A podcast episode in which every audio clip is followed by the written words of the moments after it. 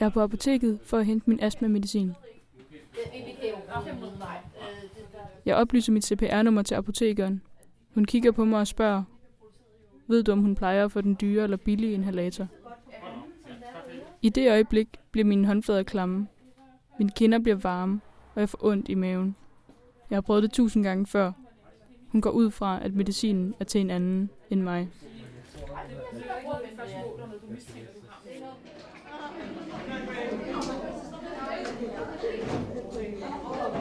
En gang i 8. klasse havde vi en lidt frisk vikar, som tog en navnerunde.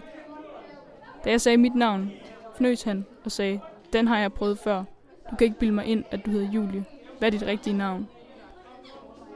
Mine klassekammerater begyndte at grine, og jeg flyttede mig nervøst rundt på den hårde træstol i et forsøg på at ryste pinligheden af mig. To af mine venner måtte tage mig i forsvar, men vikaren blev aldrig overbevist, og jeg sagde ikke noget.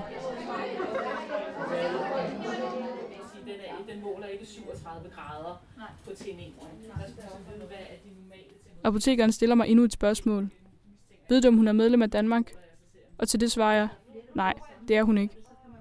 Samtidig kan jeg mærke, hvordan mine kinder varmer den ansigtscreme, som jeg smurte på i morges.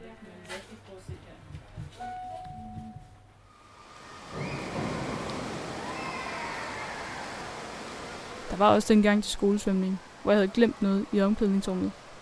Jeg fik ondt i maven bare ved tanken om at bevæge mig ind i omklædningsrummet.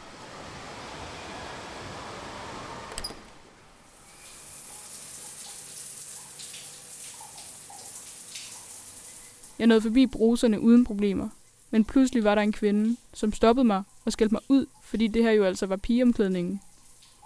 Mit hjerte hamrede, og jeg fik en enorm trang til at flygte. Det eneste, jeg kunne fremstamme, var, at jeg faktisk ikke var en dreng.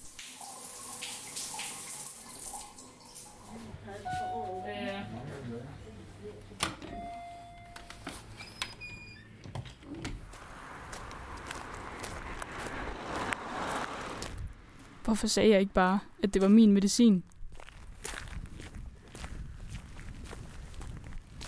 Mit navn er Julie. Jeg er 21 år gammel. Jeg har kort hår. Og så går jeg for det meste i store t-shirts og løse bukser, fordi jeg foretrækker tøj, som skjuler min feminine træk. Hvis jeg skal være helt ærlig, synes jeg også nogle gange, at min bryst er i vejen. Mit personnummer ender med et lige tal, men jeg har alligevel svært ved at sige, at jeg er en pige. Det er som om ordene ikke vil forlade min mund. Men jeg er altså en pige.